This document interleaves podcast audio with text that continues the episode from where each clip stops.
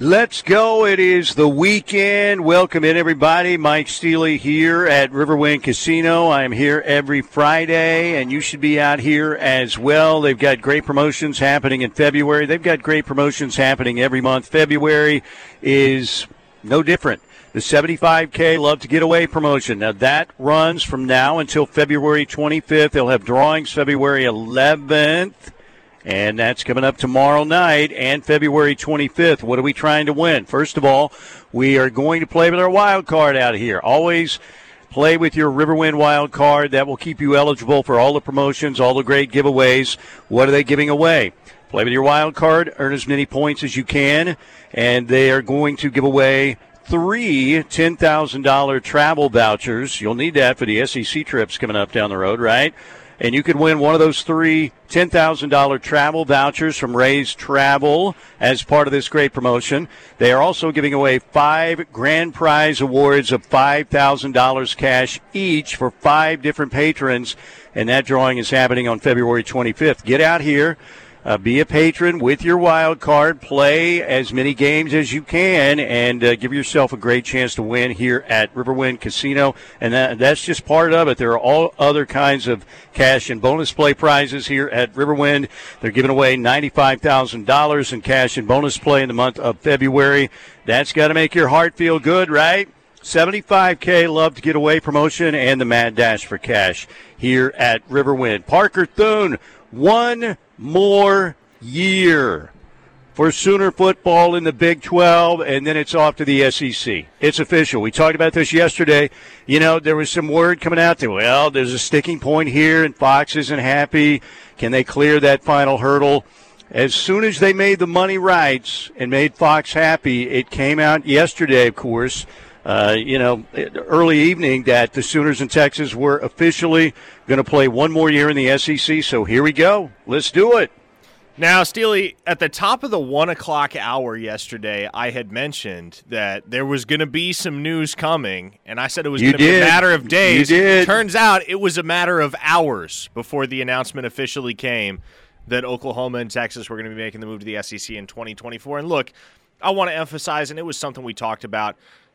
This was always going to happen. This was always the expectation, even when all that reporting – from Thamel and McMurphy and other national college football insiders came out a couple weeks ago that the talks had somewhat stalled. It was pretty clear what the motivation behind those reports were, and it was that some stakeholders involved in the decision making process had put that information in front of McMurphy and Thamel and company and wanted to get it out there in the public eye so as to restart those talks in earnest. And obviously, kind of wanted to get the carrot in front of the horse, right? Exactly. And let, us get it going again. Uh, you know, I know there's some stumbling blocks here, but you know, the Big 12 wanted this to happen. Oklahoma and Texas wanted this to happen. Certainly, ESPN wanted it to happen. Fox was the final hurdle, but as you said, sometimes that information comes out there and it's it's kind of a motivational thing. All right, come on, everybody! Really, we're still stalled here. Uh, all these parties want to get to the SEC uh, sooner than later. Pardon the pun, and and that's what happened. Correct, and I think for anybody that was tracking the movement over the last, gosh, it's almost been two years now. It's July of 21 that we first got word that Oklahoma and Texas were making this move. I think 2024 always seemed like the most likely year that this all would take place. 2025 was way too far off in the future, especially with USC and UCLA making the move to the Big Ten in 2024, and we talked about it at the time. That probably meant that Oklahoma and Texas and the TV networks were going to move to make this thing happen concurrently. And also, with the college football playoff expanding to 12 teams in the year 2024 it kind of became a natural juncture for this move to take place. And 2023 was probably a little too quick. 2025 was a little too far away. It's kind of like uh, the Goldilocks porridge, right, Steely? 2024 was just right. And especially given all that's going on across the landscape of college football outside the Big 12 and the SEC right now, it just makes this all the more perfect. And so we're really going to be entering a new era of college football come next year. This this season 2023 is really the last year for college football as we have come to know and understand no it doubt. over the last decade plus.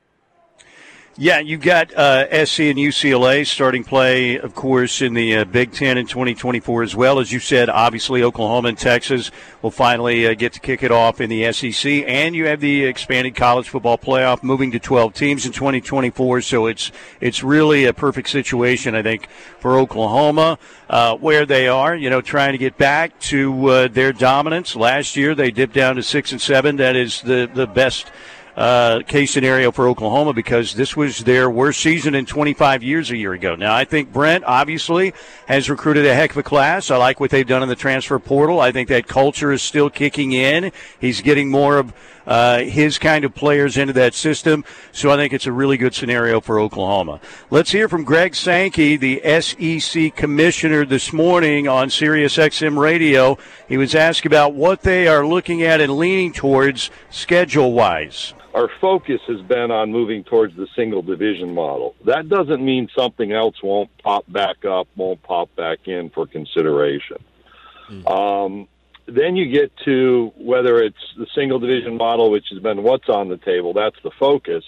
Do we play eight or nine games? Um, you know, two years ago we had a couple athletics directors talk about ten games. If you want me to just add confusion uh, to to the dialogue, but it's really about eight or nine games. If we move to nine, uh, we're going to have to do that with with pretty good time efficiency because of the need to adjust non-conference schedules. Um, if you look to Destin, I think that's the outer boundary for us. Um, if we can move more rapidly, I think that will be beneficial. And we've we've done great groundwork so that we're we're poised to make a decision. Eventually, we're going to have a vote. We're going to make a decision. We're going to put schedules together um, and then we'll see where people play when. There you go, Greg Sankey. That is our Ortho Central clip of the day. Ortho Central with clinics in Norman, Midwest City, and now a new Tri City location serving Newcastle, Tuttle, and Blanchard. These full service clinics treat orthopedic and sports medicine injuries. And uh, another part of this uh, situation, Parker, is this is a less expensive exit uh, than we had thought for Oklahoma and Texas. And we all thought, you know, these these rates, these exit fees, oftentimes they can be, you know, uh, bargained down. And for the Sooners in Texas, they're not apparently not writing checks. They're just giving up future revenue of fifty million each. So again, for Oklahoma, this is another uh, good situation.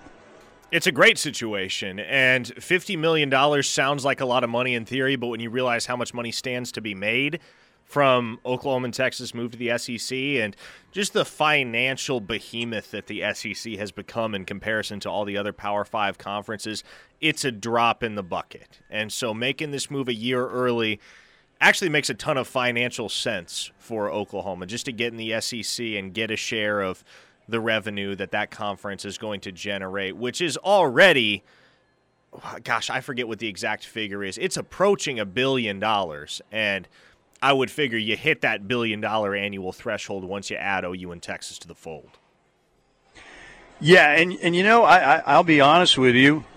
I'm not sure again if we're on the road to ruining college football right now. Am I excited about seeing Oklahoma compete in the SEC? 100%. Absolutely. The games are going to be a lot more electric. You know, there was some Big 12 fatigue going on there, obviously.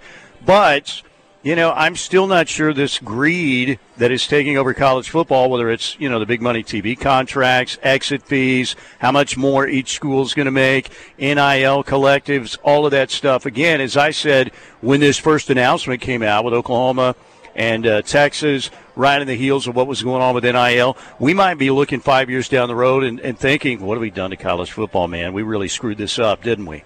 But at the same time, you know, Sooner fans have got to be excited. A lot of new, uh, you know, teams coming to Norman. And again, I think the Big 12 schedule is getting a little uh, tiresome for some Oklahoma fans. This will pump some energy uh, back into the fan base. Not that the Sooner fans needed a lot of that, but I think this is a great situation all the way around. So, again, um, 2024.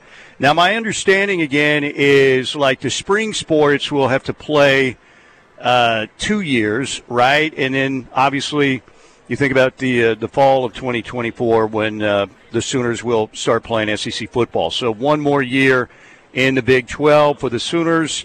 and uh, we'll see what they can do. Maybe they can go out and uh, be vastly improved this year. I think they will be improved. Can they be improved enough to go win 10 or more games and uh, maybe the, be the TCU of next fall? We'll find out. All right, we're here at Riverwind Casino. Parker is back in the Brown O'Haver Studios. Again, Riverwind, a great place to come dine on a Friday night. The River Buffet features steak night tonight. They've got Chips and Ales Pub Restaurant. It is real. It is spectacular. Really good. Uh, my favorite over there, I, I always went for the appetizer, the giant pretzel with beer cheese, and then a chicken pot pie. It's hard to find a good chicken pot pie, and they have one over at Chips and Ales Pub Restaurant. They also have a great food court out here as well. We also want to thank our friend Tim Lasher, great Sooner, great company. Lasher Home Comfort Systems, heating and air work. You need it done? You need it done by a professional team? Give Tim Lasher and his team a call at Lasher Home Comfort Systems, 405 579 3113. They will do great work for you. We're just starting our work here on this Friday.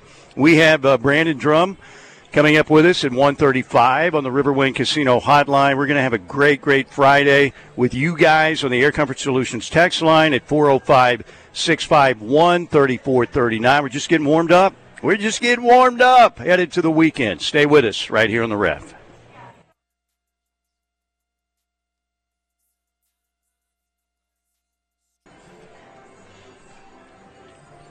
Friday edition of Steelman and Thune. I am here at Riverwind Casino where they are always giving you great opportunities to win and win big. Not only just coming out here and playing one of their 2,800 electronic gaming machines or jumping in the poker room or playing a little blackjack, whatever you want to play, roulette. They've got everything out here.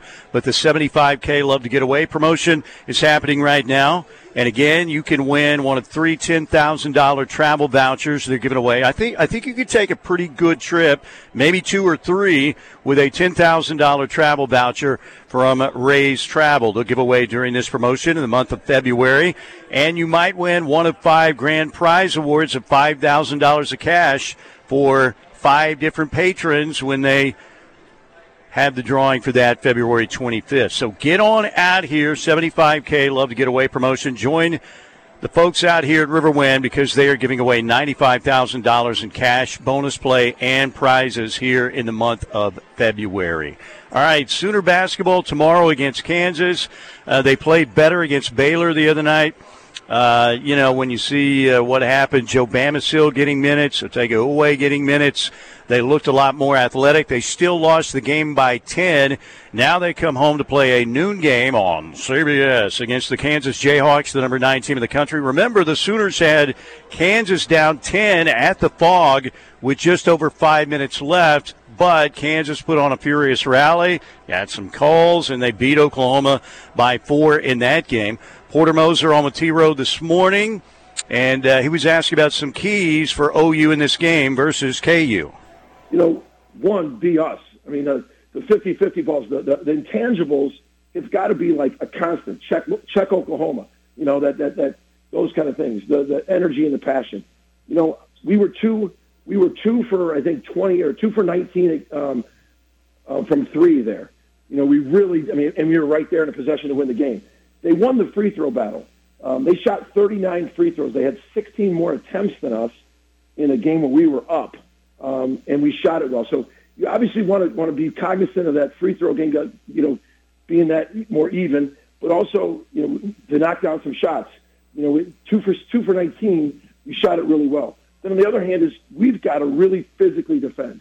You know, Dajuan Harris, elite point guard, he gets downhill and he sprays the ball so much.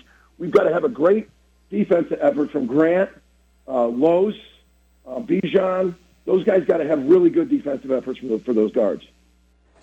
There you go, Porter Moser on Matiro uh, this morning. And uh, again, the Sooners and the Jayhawks will tip at noon tomorrow. CBS nationally televised matchup. The Sooners have seven regular season games left, and they're two and nine in the league right now, twelve and twelve overall. It's been a struggle in the best league in the country, no doubt. But in uh, six of those last seven games, Oklahoma will be playing against a team that is one of the top 17 teams in the country. right now. So that tells you what's left is going to be extremely challenging for OU. What kind of feeling do you have about this game tomorrow, Parker? I, I think the Sooners are a decent matchup for KU. Uh, but you know they've they've got to close some of these games. They played better against Baylor.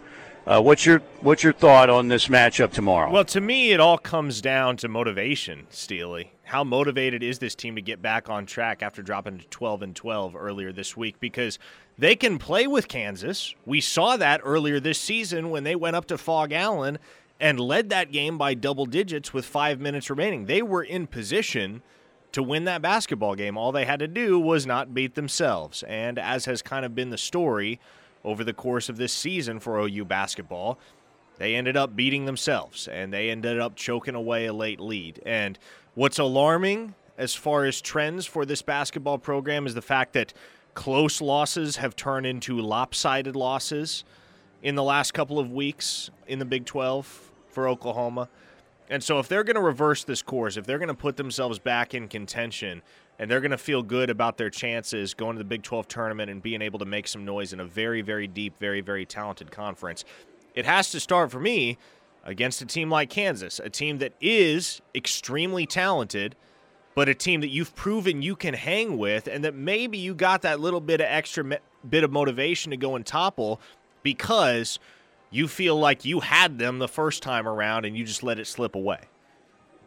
No doubt. Noon tomorrow on CBS. Rest of the league schedule tomorrow. Cowboys and Ames, Iowa to take on 11th ranked Iowa State. 5 o'clock tip, ESPN 2. West Virginia at Texas, 11 a.m. on ESPN 2. You've got a uh, matchup between 14th ranked Baylor and 17th ranked TCU. Mike Miles again has been out for TCU. They did get Lampkin back. Baylor and TCU three o'clock on ESPN two tomorrow from Fort Worth, and Kansas State in Lubbock to take on Texas Tech six o'clock on ESPN. Why don't we go to the Air Comfort Solutions text line? I want to know what you guys uh, we've we've talked about this before, but we haven't touched on this in a while. What you're most excited about for the Sooners going to the SEC? What you're most excited about, and what are you most leery of for Oklahoma going to the SEC? What are you most excited about? What are you most leery of when the Sooners finally get to the SEC? 405 651 3439, the Air Comfort Solutions text line. Let's get there, Parker. Let's do it. Yeah, uh, first text of the day comes from Ronnie Crimson, who says, according to Greg, Greg Swaim, Joe C is on the hot seat. Who are some candidates to be the new AD? Seriously. Well, Ronnie Crimson, as yeah, usual, is being complete, complete sarcasm, but yes, just uh, in terms of yeah, the tweets. Um, I think Joe C has a lifetime. You know, Joe C is going to get a statue. The only question is, will he have the fedora on or not? Uh, he has been, if not the best AD in the country for a long time.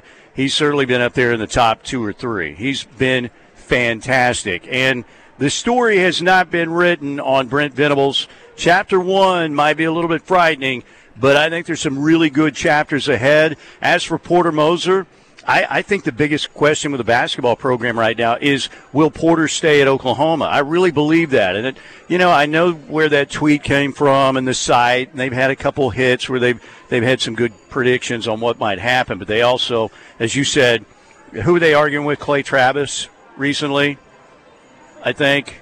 The one we were talking about, coaching changes.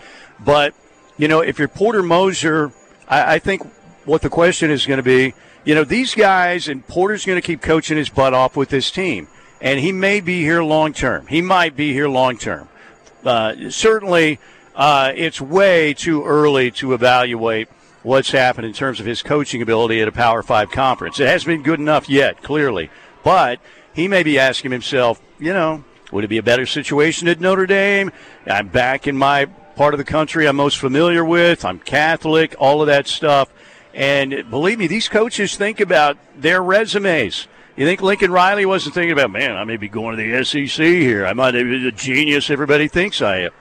And that's got to be going through Porter Moser's head to a certain extent right now as to whether or not the way this league's constructed, and you've only got one, what? You know, you're going to the SEC, I get that, but You know, if you can jump ship to a place where maybe it's a little bit less challenging to build a, a big resume for the tournament every year, that's that's going to be something I think that you would have in the back of your mind to an extent. On the Air Comfort Solutions text line, a listener in the 918 said, Heard from a reliable source that we could be entering our last year in the Big 12. Uh, yes, can confirm those reports. That is the way things are trending at the moment. But on a serious note, uh, one listener says, excited to shut up weirdly confident Missouri fans. Another says, most excited about the recruiting bump for football, no concerns whatsoever. Listener in the 405 says, I'm excited about the great games every week, but scared of SEC chants breaking out at the Palace. Jesse G says, excited about competing on the biggest stage every week, concerned about sub 10 win seasons being accepted because there will be more than we are accustomed to. That's an interesting point, but the good news there is you've got a 12 team playoff. You know, there are going to be a lot of years where, Parker, you're going to get what, four teams in from the SEC, right? You would think. I mean, if you're if you're uh, having a good season in that league, it continues to be the best football league in the country. Uh, you've still got a great chance to get in. So the main thing, the main goal is to get into the playoffs. But yeah, it's uh, there. There will definitely be less double-digit win seasons for Oklahoma fans to have to deal with. And that's the reality that people are going to have to reconcile with. On the one hand, yeah, the expanded playoff will be cool because you'll have a group of five team in the field every single year. You'll have the auto bids for conference champions, so everybody that makes it to championship week is going to have a shot at the playoff, regardless of whether they're a seven and five team from the Big Ten West or a twelve and zero oh team from the Pac twelve, right? But what you also have to understand is that at minimum, on an annual basis, there are likely going to be four teams in the SEC. I think that should be the baseline expectation that you're going to see four SEC teams in the college football playoff every single year. Depending on how things shake out, man, you could see five or six in any given year. And especially because the balance of power is so seismically imbalanced right now and shifted towards the southeast, it's going to continue to be this way for the years to come until or unless the pendulum swings back in the other direction. I just don't foresee that happening. Yeah, I'm with you. And look, the bottom line is you, Oklahoma fans got used to a lot of 11 and ones and stuff like that, and winning the Big 12 and getting the playoff and getting uh, getting it handed to them in a lot of those semifinals. The Georgia game, they obviously probably should have won. But look, give me a shot in the playoffs pretty much almost every year if you're playing at the level that Oklahoma expects to play to, and a better, more exciting schedule than an 11 and 1 in the Big 12, and playing that brand of football and getting your butt beat in the semifinal. I'll take the other option time and time again. Mike Steely here at Riverwind Casino on this fabulous Friday. Parker back in the Buffalo Wild Wings studios. Let's take a timeout right here. When we get back, OU softball opens up 2 and 0, but it wasn't easy in their first two matchups. And there's one national analyst who thinks the Sooners are a little bit overrated on the diamond. We'll talk about that when we get back.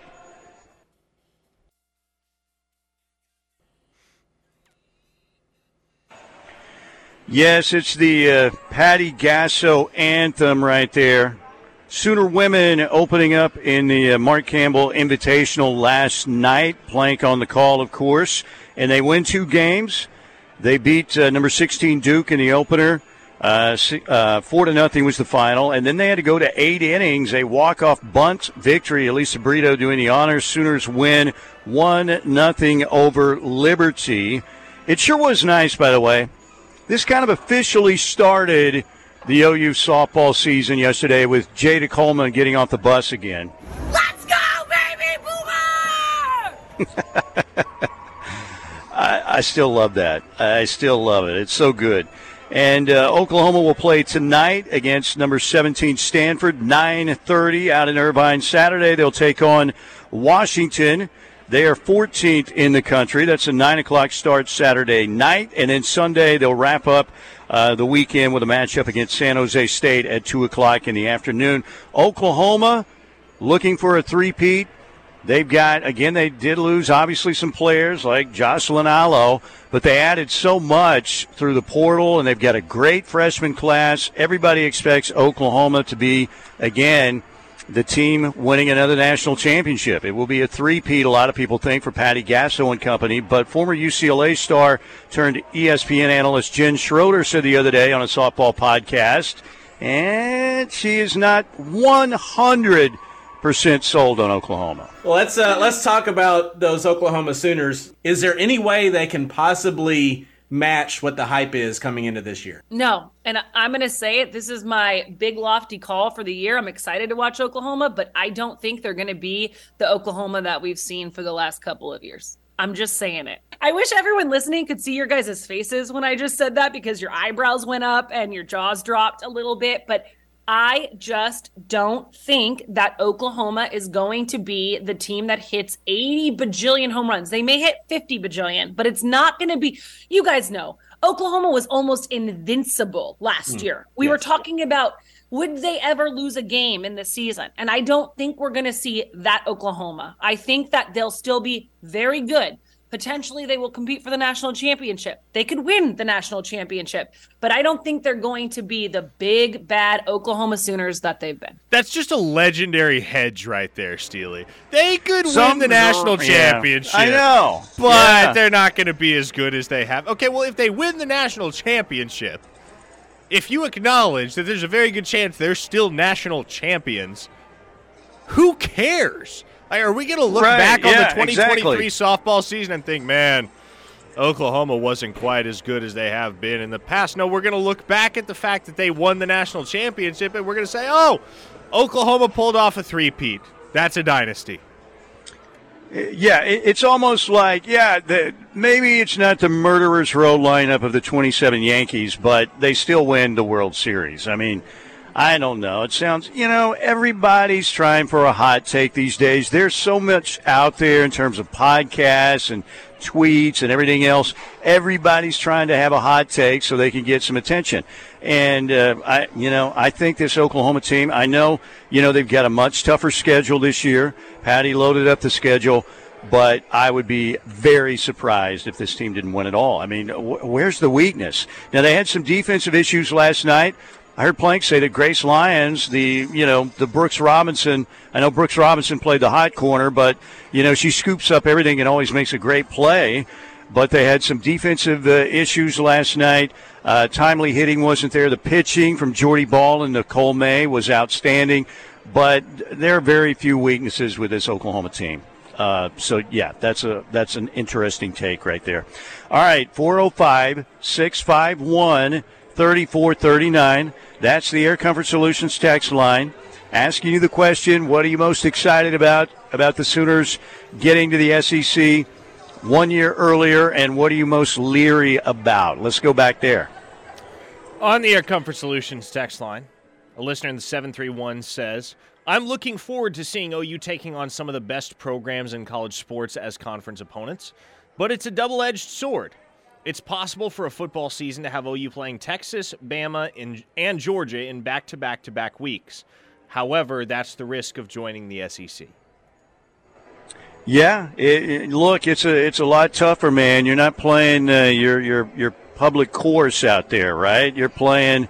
Uh, it's kind of like playing the U.S. Open at Winged Foot or Oakmont or somewhere where it's going to be a lot more challenging but I think it's going to be fun. I think it's going to be really fun. I'm still more worried about the NIL transfer portal stuff than I am about the conference realignment stuff.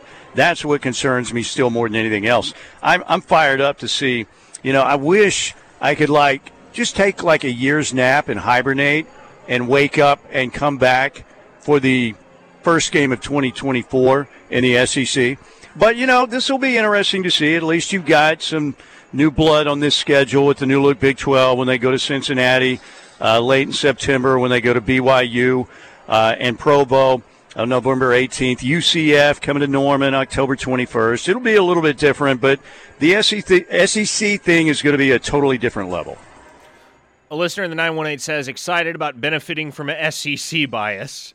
Another says, excited for the future SEC football schedule yet also terrified to face the future SEC schedule.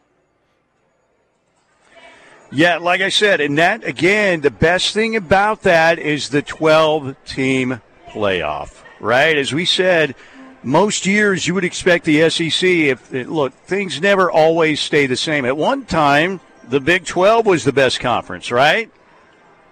But uh, you know, I just don't see it trending away from the SEC for the foreseeable future. And um, you know, you could drop off maybe even a eight and four in the SEC and get into the playoff. Might happen. It very well could happen. A listener in the 417 says positive more revenue means better facilities. Concern is getting the talent level up to par with Georgia and Alabama. And everybody in college football is chasing Georgia and Alabama right now. Those are the two programs that have clearly established themselves as the lead dogs across the college football world. And their level of talent is simply far in excess of what any other team has right now. And so, as long as Kirby Smart and Nick Saban are established at their current institutions, those two programs aren't going anywhere.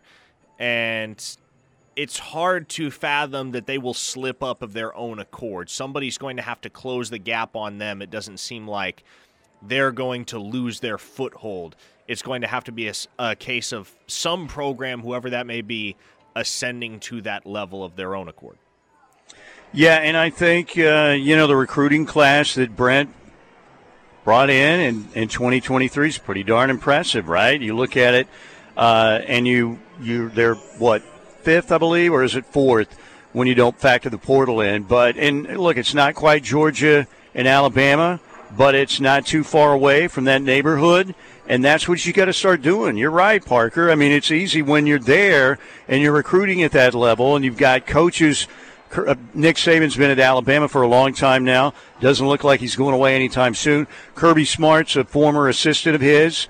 And uh, we said even after Georgia won the first title, folks, Georgia's not going anywhere. As long as Kirby Smart's there, they're con- going to continue to be in the hunt for the national championship year after year. But I think the Sooners, again, now that – I think the biggest challenge for Oklahoma for a while, Parker, particularly recruiting these defensive guys, was what do these guys at this level have? If you're a high four star or a five star, even even just a regular four star, what is their ultimate goal? Get to the NFL, right? And the SEC was the best highway to the NFL for those defensive guys. And that's why I think the Sooners, you know, trying to get those high four star, five star defensive linemen, you know, SEC coaches were probably saying, hey, you want to play in that league?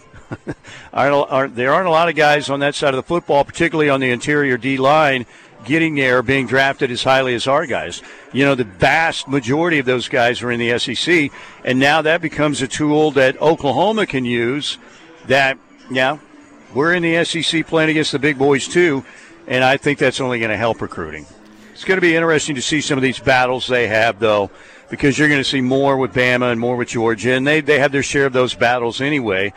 But how do you think recruiting is going to change once Oklahoma actually starts playing in the SEC? I don't think it's going to change much at all because I think they're already recruiting about as well as they could realistically, regardless of what conference they're in. Right? They're at least right now, you're not going to out recruit Alabama and Georgia. And you're right on par with Texas, as it is. Texas finished with the number three class in the 2023 rankings. Oklahoma finished with the number four class. That just as easily could have been flipped if Dillon Gabriel plays at the Cotton Bowl and Colton Vasek doesn't end up a Longhorn instead of a Sooner. So you're right on par with everybody in college football. In fact, outpacing everybody in college football right now, save for Alabama and Georgia. Patrick on the text line said, I bet that helps a lot with recruiting for next year. Uh, I think these guys in the class of 2024 were already anticipating Oklahoma making the move by the time they were sophomores. So I don't know that it has a ton of tangible impact. Uh, Gary and Rockwall says ready for big time matchups again. Hard to get excited to play TCU and Iowa State types every week. And that's one thing that I feel will have a positive impact on recruiting is when you get to the point in 24 and 25 where you are hosting games in Norman against the likes of an LSU or a Tennessee or a Florida.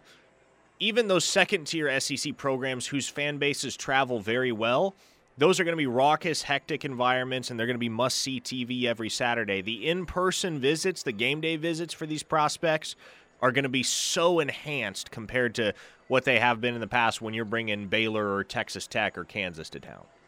No doubt. No doubt about it. All right, Mike Steely here at Riverwind. Parker back in the Buffalo Wild Wings studios. We're heading to the weekend. We have Brandon Drum coming up at 135 on the Riverwind Casino hotline. Last Friday, we've got a lot more radio to do and a lot more of your texts on the way. Stay with us here on the ref.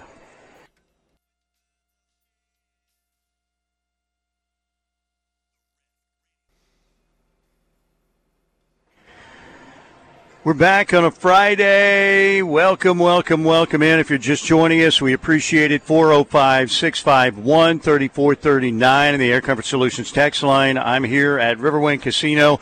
Great place, one stop shop to come out and win a jackpot, take part in some great promotions have some great food, always be entertained. Won't be too sh- too long before the uh, Showplace Theater is back and operational again. Right now, it's a non-smoking gaming area while they uh, complete these renovations, but it looks uh, great. The areas that have been renovated out here look spectacular. The new member seven promotion is always going on, and that means you can come out and sign up and get your Riverwind wild card. Won't cost you a thing. You'll get a couple, you know, five bucks in bonus play to get started and again, you can earn up to $450 in one day with your Riverwind wild card. Riverwind Casino simply the best. I just got a text.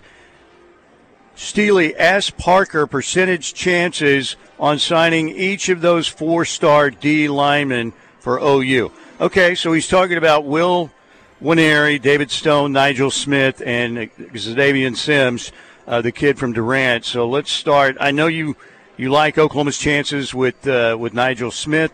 What percentage chance you think Oklahoma uh, winds up with Nigel Smith would be for you right now? I'll go 80% on Smith, 70% right. on Sims, 60 right. on Stone, and 35 on Nwaneri right now. Okay, well, not bad. I mean, and, and Nwaneri is ranked the highest. Uh, but all these guys, you've got Nwaneri and Stone are five stars, right? Smith and Sims are high four stars.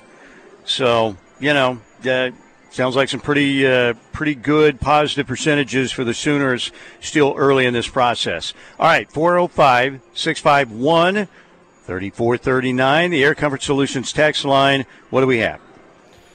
Let's go there and see what the folks are saying right now. Oklahoma Jones says OU can 100% complete, compete for titles in the SEC. Until recently, it's been Alabama and then someone else. OU can fill that spot without question. Frisco Sooner says, I agree with the texter that talked about the step up in competition helping OU. I truly believe that aspect and obviously the talent edge is the reason why the SEC has been so successful. Iron sharpens iron, and the SEC is battle tested come playoff time. Uh, somebody on the 918 said they couldn't give JFA 11. I guess the jersey numbers have become public for the early enrollees, and apparently someone, I, I, I don't know. I guess everybody's taking to Instagram to figure out what jersey number all these new guys are wearing. There was some video that surfaced of Trace Ford wearing number 30. I think Rondell Bothroyd has 80. Jacob Lacey has 54. PJ Adebawore, for those that don't know yet, he's going to wear 34, and JFA is going to wear number 10 because 11 obviously belongs to Davis Beville. So, uh, yes, expect number 10 for Jackson Arnold on his back this uh, this fall at the University of Oklahoma. Um, You're going to let Davis Beville keep 11 over Jackson. Arnold? Well, I, I, I Are don't, you kidding I don't me? think Jackson cares all that Yeah, much. probably. You're probably right. Um, from the 580, hilarious to hear the SEC commissioner say that Georgia hasn't traveled to A&M in 12 years and that only now they feel like they need to be more transparent on the scheduling inside the conference. Exposing the unfairness that has gone on in the Nick Saban era, Alabama and Georgia not playing much during the regular season.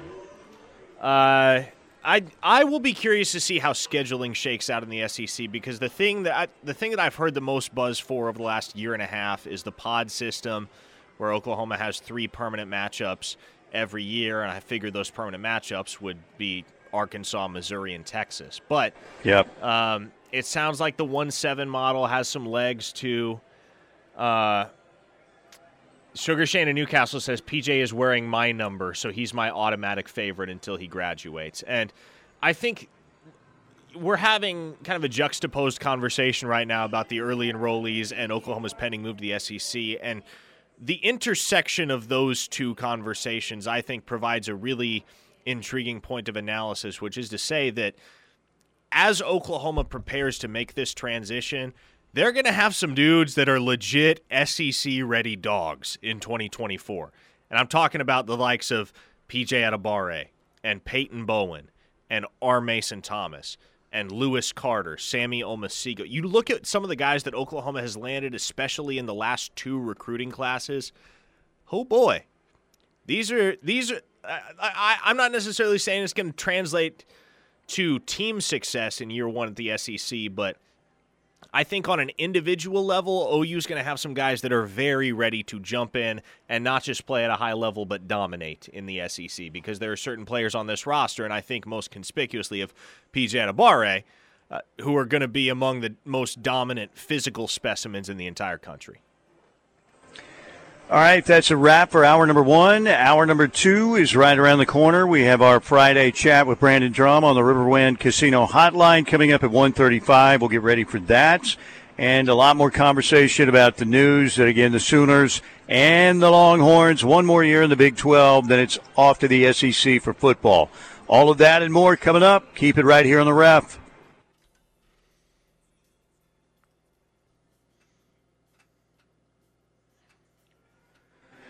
Here at Riverwind on a Friday, Parker back in the Buffalo Wild Wings studios. Good to have you with us as we uh, lead you into the weekend, and hope everybody's having a great Friday so far. And the news that came out uh, yesterday that Oklahoma and uh, Texas will be playing one more season of Big 12 football, and then moving on, moving on up like the Jeffersons to the SEC the year after that. That's got everybody talking. We're asking you on the text line the thing you're most excited about for the SEC and the thing you're most leery of. Parker, is there anything? How would you answer that question? The thing you're most excited about, the thing that you're a little bit leery of with the SEC? I think what you're excited about is the fact that this comes together concurrently with the 12 team college football playoff and the reality that like you take a year like 2021 for example. 10 wins in the regular season in the Big 12 wasn't enough to get you in the college football playoff and give you a shot to compete for a national championship or even rewind to 2020 right? Let's let's take a look at 2020 Oklahoma starts off 1 and 2 until they rip off 8 straight wins to close out that season and by the end of the year are playing football that's on par with anybody in the country. And that was a widely shared opinion that by the end of the 2020 season, Oklahoma could have competed with and beaten anybody in the country. But because you're dealing with a 14 playoff picture at that point, you don't have the opportunity to go up against the best the best in Alabama, Clemson, and Ohio State, who kind of ran away from the pack that year and compete for a national championship. Now, going to the SEC, there's going to be a lot more leeway given to a program like Oklahoma because of the schedule that they're going to be playing over the course of the regular season. And in all actuality, you're only going to have to win probably nine games. I would say nine games is enough to give you a more than realistic shot at making the field of 12 for the college football playoff. Now, there aren't going to be any gimmies in the SEC outside of maybe Vanderbilt, but even Vandy's looking up lately. It's a tough conference. It, there's a reason why it's widely regarded as the toughest conference in college football. But I think what you're excited about is the fact that you don't have to play near flawless football for an entire regular season anymore, both because of the move to the SEC and because of the expanded college football playoff field, in order to give yourself a shot at a national championship. I think if there's something that you're apprehensive about, I think to me, what I'd be most apprehensive about as one who is pulling for the Oklahoma Sooners making the transition to the SEC is like I. I think in, one of our texters early in the show said it perfectly. It's a double-edged sword, right? Because nine wins may get you into the college football playoff field, but are folks really going to be pleased with that? Is that going to be enough to satisfy a fan base, many of whom have already become quite critical of Brent Venables after a six and seven campaign in year one? So I I feel as though it's two sides of the same coin with a lot of these topics of discussion regarding Oklahoma to the SEC in 2024.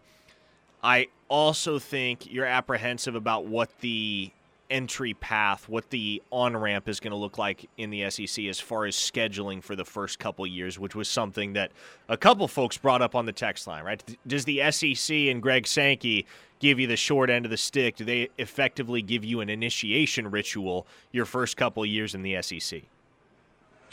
Yeah, we'll find out. And, uh, you know, we played the soundbite from Greg Sankey in the first segment of the show today, talking about scheduling, what they're going to do.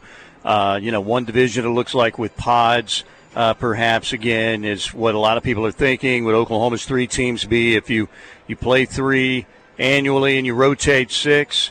A lot of people, well, Texas is definitely going to be one.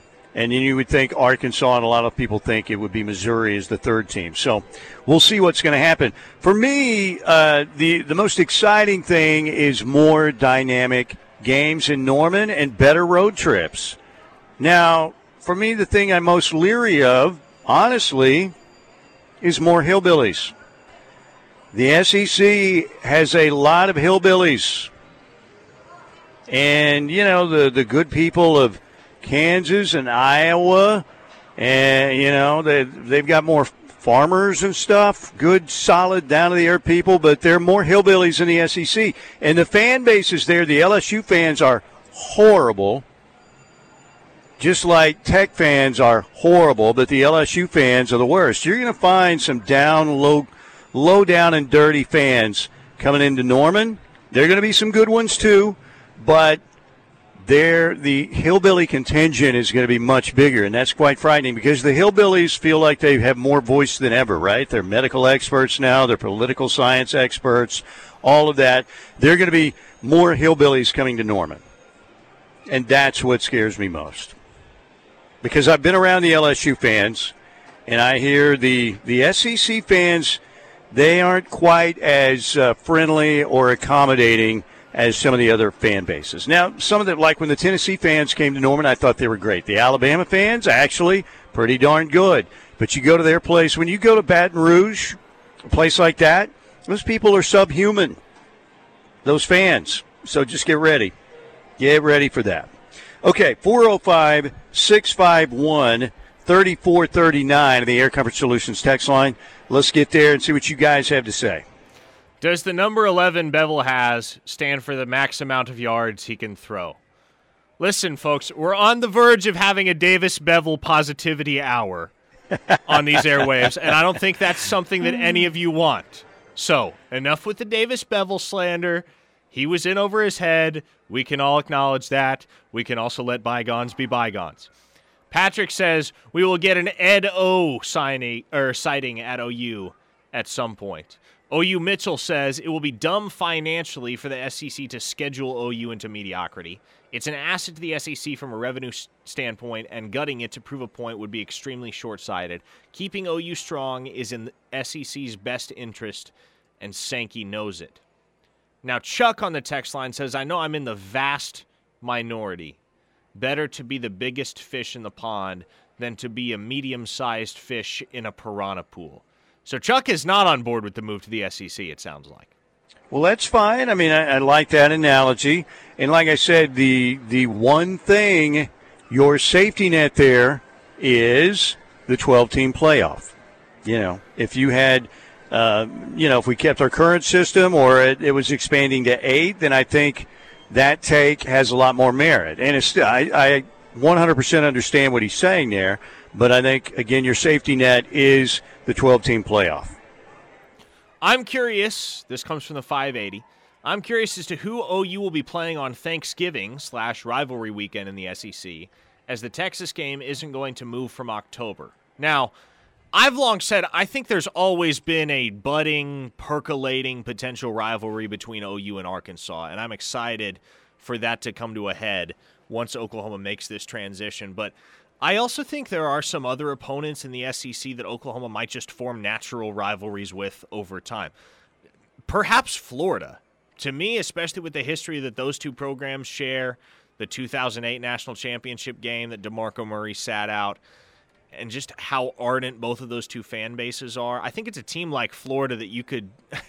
I, I could foresee Oklahoma having something of an unexpected rivalry series form with a program like that. Uh, from the 918 on the text line, I'm sure there are plenty of hillbillies in the SEC, but look at the bright side cheap moonshine. Well, yeah, that, that's a good point. And I'm not saying we don't have hillbillies here in Oklahoma. I'm just saying there'll be more hillbillies per game week in Norman. And uh, obviously, when you make your road trip, if you travel with the Sooners and go to the road games, it'll be exciting to go to these new places like the Grove and Toomer's Corner, and you know, go see the Vol Navy again. Uh, all of that will be cool. But the the SEC fans, like I said, LSU is the worst by far. But it's it's going to be uh, uh, maybe a little bit less accommodating than some other places are. Back to the text or, line. Go ahead. Uh, tell Chuck to not be afraid of better competition. Why can't we be a piranha too? We hold our own extremely well in the SEC from basically every standpoint competitively, financially, and geographically.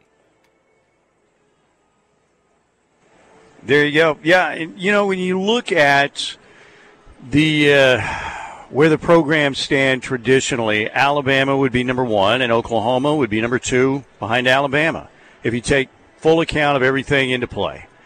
Uh, currently, obviously, Georgia won, Bama 1A, and the Sooners, you know, despite six and seven a year ago, would be in the mix with, you know, LSU and uh, who else? I mean,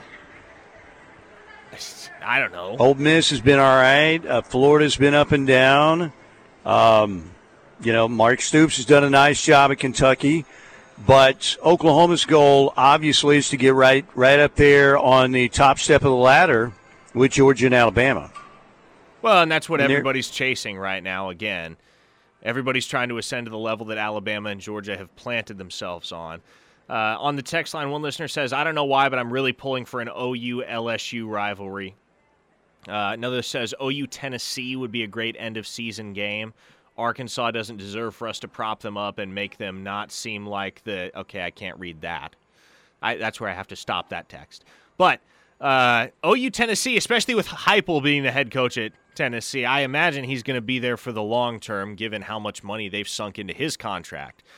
But there's all kinds of subplots there between the Sooners and the Vols, especially when you think back to 2016, the last time those two programs met, or no, 2015, excuse me, where Baker Mayfield goes to Rocky Top and rallies the Sooners from that 17 point second half hole.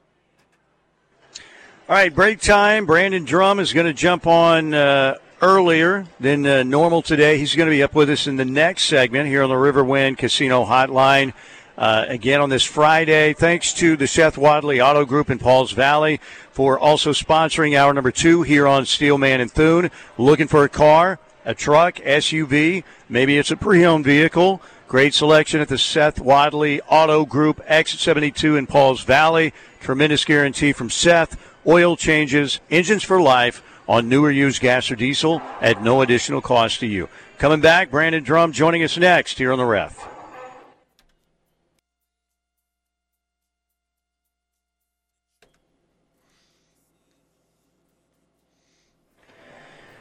Let's head to the Riverwind Casino hotline. Talk to our friend Brandon Drum, OU Insider 247sports.com. Brandon, it's official. The Sooners one more year in the Big 12, then on to the SEC. I think uh, we, we saw some impact, obviously, when the announcement that was made that Oklahoma was eventually going to get to the SEC. And now that that is so much closer now, how much more do you think that will in, impact recruiting at this point?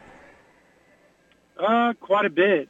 I think uh, you know you, you sell this this this idea that you're going to the SEC in a few years. So these players, these recruits, they all have this idea of, hey, you know, we're we're going to play in the SEC at some point during our career at Oklahoma. But now you can really sell it to this 24 class and 25 class, and obviously on that, hey, Oklahoma's going to be in the SEC for the foreseeable future, and you get to play against the best, and Oklahoma's going to be playing in the best conference in football, and now all of this talk becomes reality, and it becomes one of those things where a player that may be on the fence, you know, maybe they decide to play with Oklahoma because they're in the SEC and not going to the SEC. So I, I don't know how much it's going to play into it, but you know it plays into it somewhat. Now, Brandon, let's turn ahead the clock to 2024. Oklahoma's playing their first season in the SEC. Who are some of the players that you think we're talking about as key contributors for Oklahoma to that point? If you had to slap the SEC ready label on some of the Sooners that are currently on the roster that you think are going to be foundational pieces for this team in year one as they make the transition? Obviously, Jackson Arnold is the one name that jumps to mind, but beyond the Sooners quarterback of the future, who, who are some of the players that you think are going to be key for this program once they're playing ball in the SEC? I think it's. I think you start with the the five stars, right? Uh, you know, Peyton Bowen, PJ Adebawore and then you know some of the transfers like uh, Dasan McCullough, uh, Trace Ford, I think will be a contributor. I think obviously there'll be uh, some guys like Derrick LeBlanc that I think are going to be main cogs. Grayson Haltom on the defensive line, Jaren Kanak, uh, Danny Stutzman, Billy Bowman. Obviously he'll have one more year.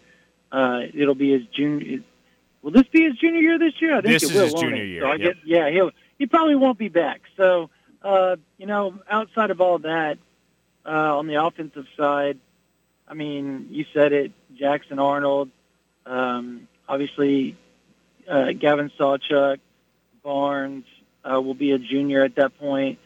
Um, I mean, there's going to be several guys. I mean, wide receiver wise, I, I don't really know or have a good feel for the wide receiver room, and I think that that tells you where things are right now with the wide receiver room, with everything up in the air of who you believe is going to be good players or good contributors. But uh, I mean, I would I would assume Pettaway would be one. The freshman coming in would be a guy that would be a really good SEC type receiver uh, moving forward. So I mean, I think Oklahoma has some really nice pieces to play in the SEC. I think what you've got to do now is you've got to continue to build on that and build the depth because as long as you have the depth when you're in the SEC to go along with the talent, you can you can compete.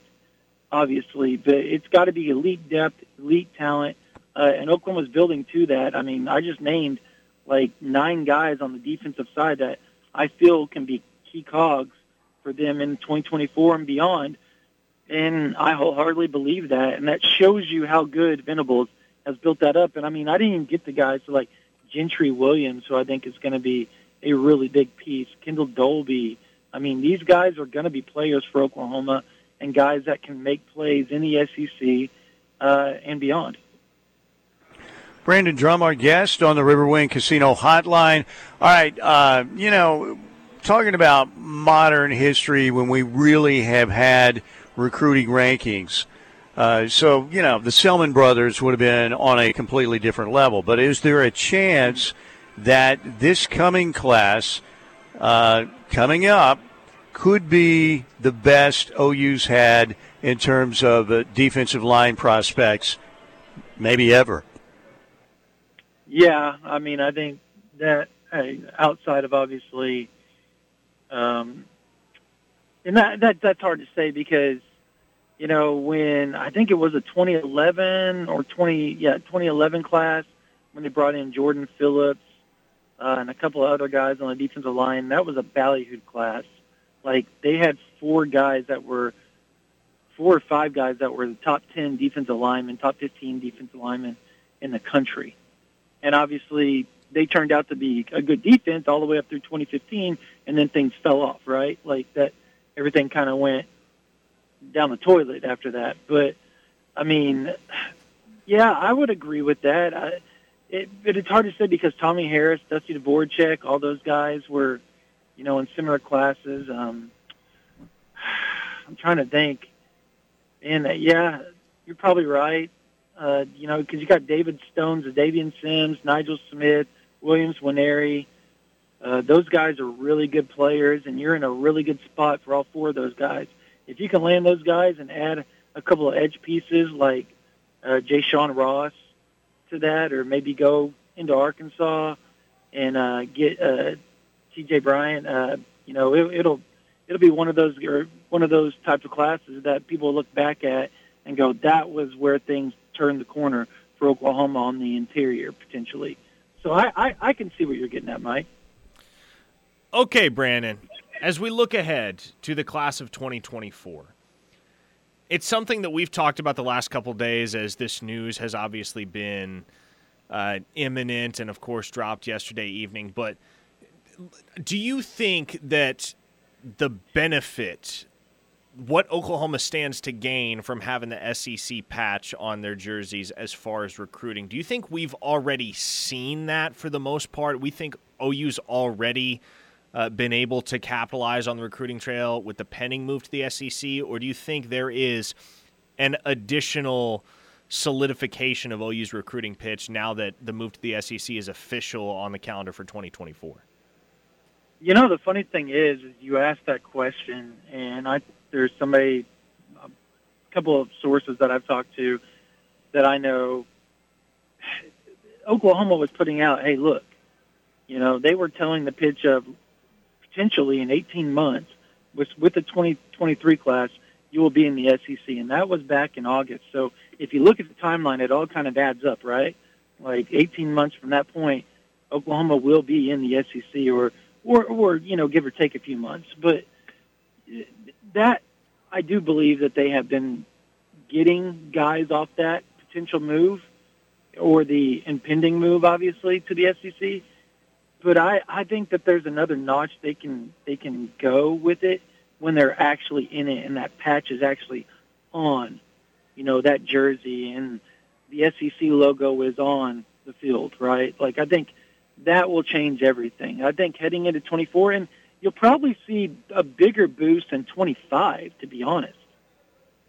Because they'll have played in the SEC at that point and they'll have a year where people can actually see it with their own eyes because seeing is believing. So I think there's there's a couple of other layers that they could go up, and that's that's crazy to say, right? With the number four class in the country, but I'm talking like they may not get the number four class in the country, but may have, you know, three top defensive linemen in the country come play for them. You know what I mean? Like there's different layers and different versions of a class that fans can look at and coaches and, and recruitniks and people like us can look at and go, okay, well, they did what they needed to do to actually go in the SEC. They already have the offensive guys. They got the secondary. They got the linebackers. They needed that defensive line and offensive line, and they went out there and did it. They may not have looked as pretty at quarterback or wide receiver or running back or defensive back or linebacker, but they went and got those pieces, and maybe the SEC logo on their chest may be able to take that notch to that level for them moving forward. Brandon, before we let you go, are you uh, still convinced that Michael Hawkins will be the uh, quarterback in this upcoming class for Oklahoma? And uh, if not, who would be the uh, the next option? I mean, Oklahoma's other offer, main offer, just committed this past weekend to Auburn. So, uh, and they just recently offered Walker White out of Arkansas. Uh, was recruiting him. He went to Auburn. So it would seem like that was kind of a, you know, you need to tell us where we stand type of deal when that offer went out. So yeah, I would, I, I, I still believe that Hawkins will be in the class.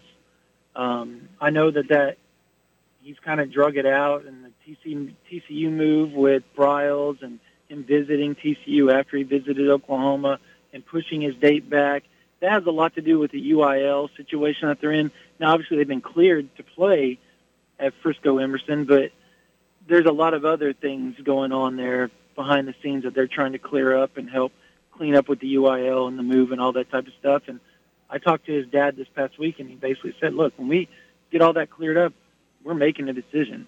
And they talked up Oklahoma quite a bit to me. They do love Briles and TCU, and that is going to be a problem and a thorn in Oklahoma's side until that decision's made. But I still think Oklahoma sits at the best position because I think Briles and TCU are playing catch up because obviously he was at Arkansas originally and moved, and now a lot of things have to be, you know, with the, the comfortability with the head coach, the comfortability with the campus, all that. When you add the fact that his dad went in to Oklahoma with Levy, played under Venables and all that, the the comfortability there, the the relationships he has with a lot of the the coaches that he played with at Oklahoma. There's just so much working in Oklahoma's favor here. So yeah, I do believe that OU will land Michael Hawkins at some point. Brandon, thanks. Have a great weekend. We will uh, chat again next Friday. All right, thank you guys. Here at Riverwind Casino, simply the best. It's another big weekend. Uh, tonight, steak night at the River Buffet. All you can eat steak for $19.99. All the great side dishes, big time dessert bar afterwards. Tomorrow night, it is seafood night. Big time brunch again at the River Buffet on Sundays. Let's break right here. We'll get right back to the Air Comfort Solutions text line 405 651 3439. That's 405 651 3439. Mike Steely, Parker Thune with you here on the home of Sooner fans, the ref.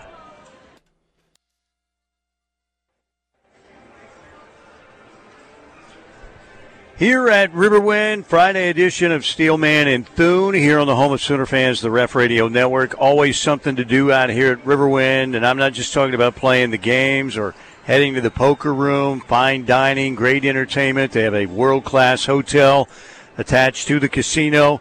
Always have the best promotions, though. The 75K Love to Getaway promotion underway right now. Now through February 25th, play with your wild card to earn points, and you could win one of three $10,000 travel vouchers from Ray's Travel. I think you could take a couple trips with 10 grand, right? They're also giving away five grand prize awards of $5,000 cash to five different patrons. All kinds of other cash and bonus play awards are happening this month at Riverwind. The 75K Love to Get Away promotion is the biggest part of that. They also have the Mad Dash for cash. So this month here at Riverwind Casino, they are giving away 95 grand in cash bonus play and prizes during the month of February. That's another reason why Riverwind Casino, of course, is simply the best. You want to get some more texts in, Parker? 405 651 3439. They are pouring in on the Air Comfort Solutions text line uh, from the 918. As an OU fan, I would have preferred the original Big 12 with an expanded playoff. But NIL, the transfer portal, and the discrepancy in TV money no longer makes that possible. Uh, here you go. Semantic text from the Air Comfort Solutions text line. I think we are confusing rednecks and bumpkins with hillbillies. Tennessee would have a large number of hillbillies, but the rest are rednecks or bumpkins. LSU, Cajun rednecks. Yeah, that's probably accurate. That, that's probably accurate. That's a pretty good assessment right there. Oh, but, here's uh, here's, go ahead. here's one from the 580 that should get the uh, that should get the interaction flowing. Everyone is focused on football, but OU is vastly behind in sports like basketball, baseball, etc., especially when it comes to fan support. Now, this is an area in which I think when you're talking about baseball, Skip Johnson and his boys did exactly what they needed to do last year in order to get the buzz going in a positive direction for OU baseball as they get ready to enter the SEC because eh, we talked about it at the time back in June. It was just what the doctor ordered for the OU baseball program because there had been virtually zero fan interest. And then they go all the way to the College World Series final, and all of a sudden you got an additional $10 million that are ready to be sunk into OU baseball facilities and upgrades.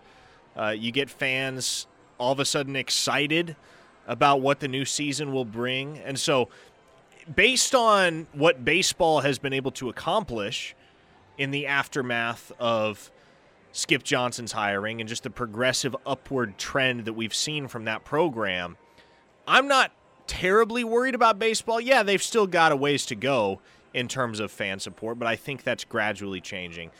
As far as basketball, yeah, fan support has been a consistent issue for the basketball program, and I think that just ultimately comes down to winning. If you're not winning, OU fans aren't going to show up to the Lloyd Noble Center. And until you give them a reason to show up to the venue, whether that be the LNC or elsewhere, that isn't directly tied into winning, Oklahoma's not going to sell out that building until they start playing on the same level as the best of the best in the Big 12. Yeah, no doubt. And uh, on the baseball deal, yeah, Skip Johnson, what a great season. Hopefully they can build on that. They uh, they will open not this weekend, but next weekend. I believe they have uh, California Baptist in a three game series over at Mitchell Park. Again, a week from to, uh, a week from today, actually. But uh, those SEC baseball weekends are pretty big too, man. You see a lot of packed stadiums uh, there for SEC baseball. So Sooner fans are going to have to step it up, and hopefully, uh, as we talked about, Skip Johnson and company can follow up uh, last year's tremendous season with another one uh, this year. 405 651 3439, Air Comfort Solutions text line. Because college basketball and baseball is boring. That's why no fans care, says the listener in the 405. Well, I think it varies market to market because if you pay attention to college baseball crowds in the SEC in the spring, people care about college baseball at places like Ole Miss and LSU and Mississippi State. And if you pay attention to college basketball crowds at places like Rupp Arena, for instance, people care about college basketball in the SEC. And again, if Oklahoma gets the SEC and they're not winning in any particular sport, it's going to be tough to garner momentum.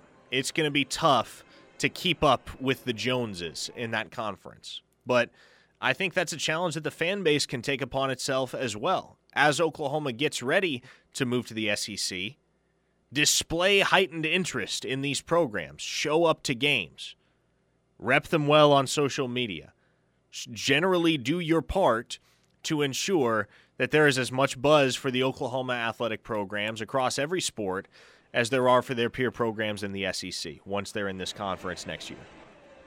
405 651 3439.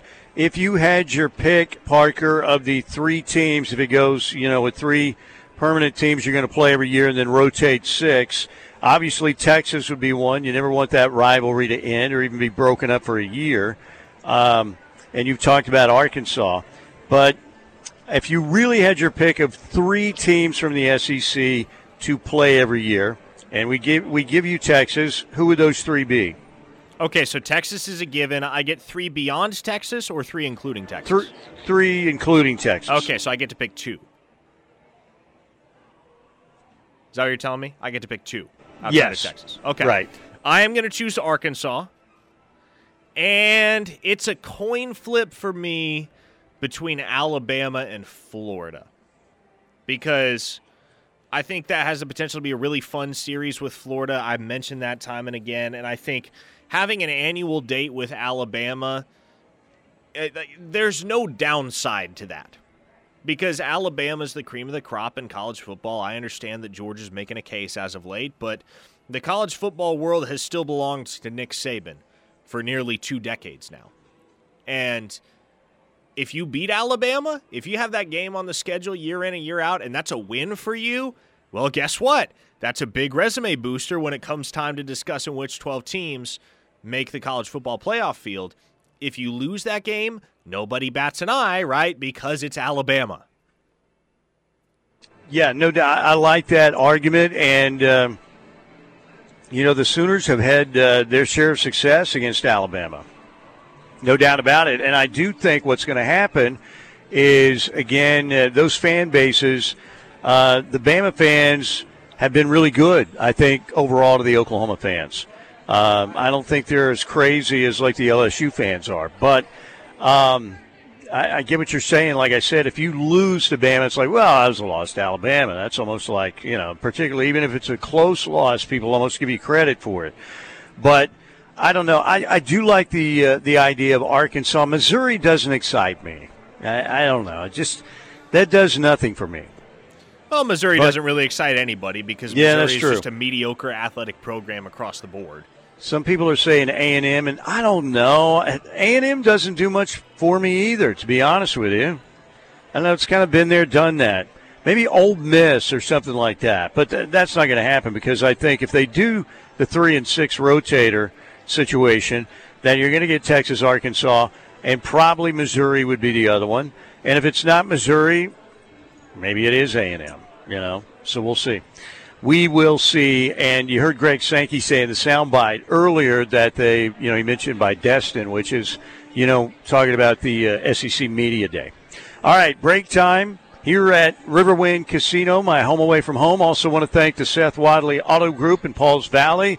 If you're looking for the best selection and the best guarantee, Exit 72 is for you in Pauls Valley. Cars, trucks, SUVs, pre-owned vehicles, big time guarantee. Oil changes and engines for life on newer used gas or diesel at no additional cost to you. That's a heck of a deal. Be right back. One more segment here on this Friday. Keep it right here on the ref.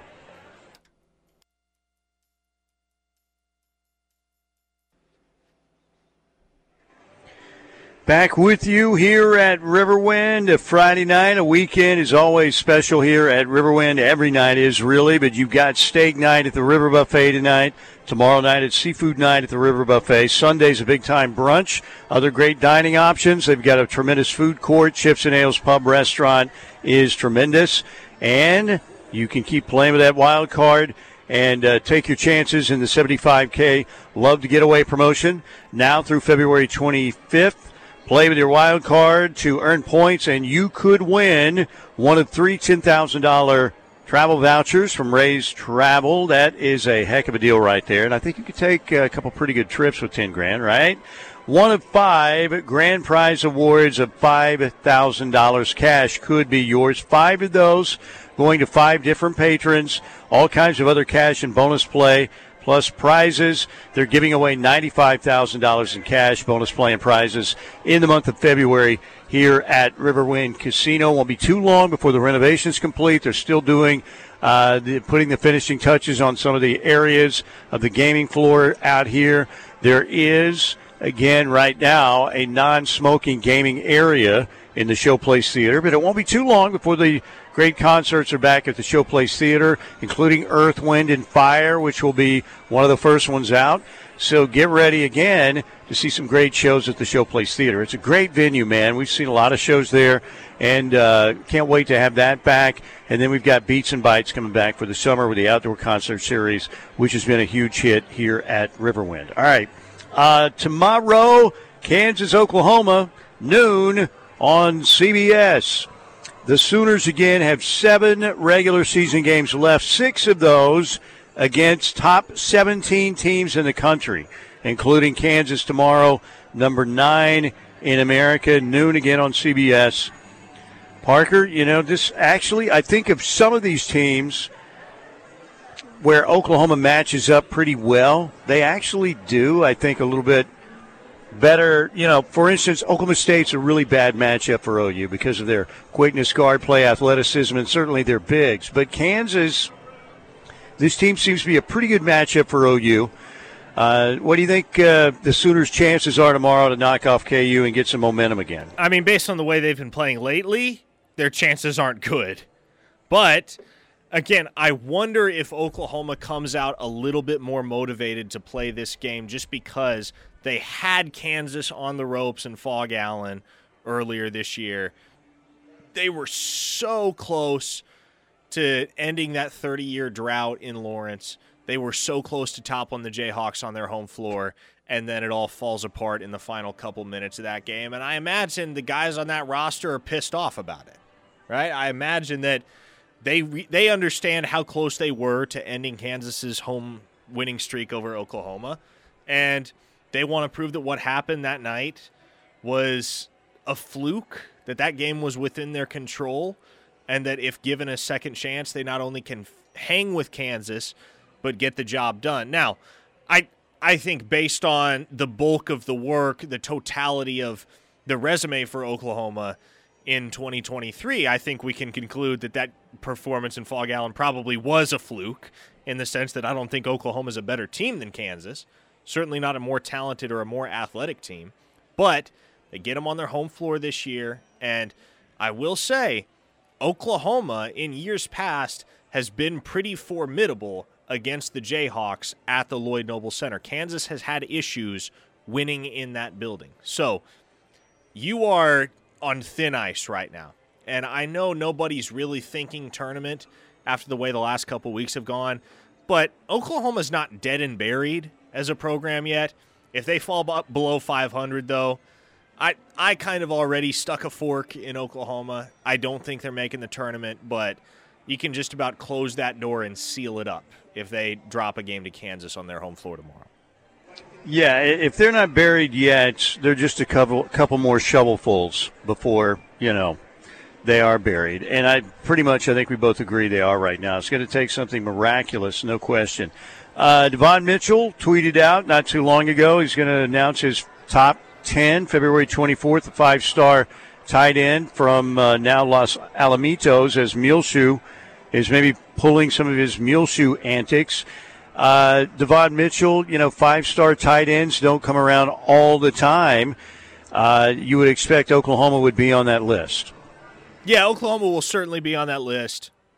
The move to Los Alamitos probably isn't a net positive in OU's pursuit of Devon Mitchell. And by the way, I don't know if I've mentioned it before, but uh, the kid is class of 25 right now. I would be very surprised if he doesn't announce in the coming weeks that he's going to be reclassifying to the class of 24. And given his friendship with Michael Hawkins, I think that if the Sooners land Hawkins as their quarterback of the future beyond Jackson Arnold, and he is the guy that they're building this 2024 class around – I believe Devon Mitchell could still very well end up in an Oklahoma uniform, even with the move out to California. Yeah, it'll be interesting to see how that plays out. But again, he tweeted uh, the five-star tight end that he will making be making a list of his top ten schools uh, on the 24th. So that's coming up in a couple weeks. And uh, reclassifying would certainly be very interesting. There's no doubt about that. All right, Sooner softball. Yesterday they beat number 16 Duke in their opener for Zip out in Irvine, California, the Mark Campbell Invitational. Then they had a tough one to win eight innings, but they uh, they got a a bunt walk off victory thanks to Alyssa Brito uh, as they beat Liberty. Liberty's pitcher did a nice job against the Sooner women. Uh, win eight innings. Oklahoma won one zip. They will play tonight against number 17 Stanford at 9:30 out in that Mark Campbell Invitational event, and then Saturday coming up tomorrow night, nine o'clock against Washington, and then they wrap up uh, the competition out there on Sunday against San Jose State. Quick Super Bowl pick. What do you think, Parker? Before we get out of here, or I get out of here. I like the Eagles. I like Jalen Hurts and the Eagles to get this one done. Look, I I'm kind of subconsciously pulling for Philly just because I think Kansas City's going to be in this game a lot over the course of Patrick Mahomes' professional career. It's hard to say when the Eagles are going to have a season this charmed and are going to be this good top to bottom again. So I think Jalen Hurts gets it done. I think he becomes the first true OU quarterback to win a Super Bowl. I don't really count Troy Aikman, but – oh, you can certainly claim Jalen Hurts, and I think he gets the job done on Sunday. All right, I am going. I'm rooting for the Eagles like you are, but I think Mahomes and Andy Reid and a lot of those guys, Travis Kelce, have been there, done that. So I'm going to go with Kansas City to win in a close one. Let's hope we get a great game on Sunday, and we hope everybody has a great weekend. Part of your weekend should be coming out here to Riverwind Casino, taking part in the 75K Love to Get Away promotion trying to win one of those uh, travel vouchers or grand prize winnings of $5,000 in cash. Locked in coming up next. Have a great weekend.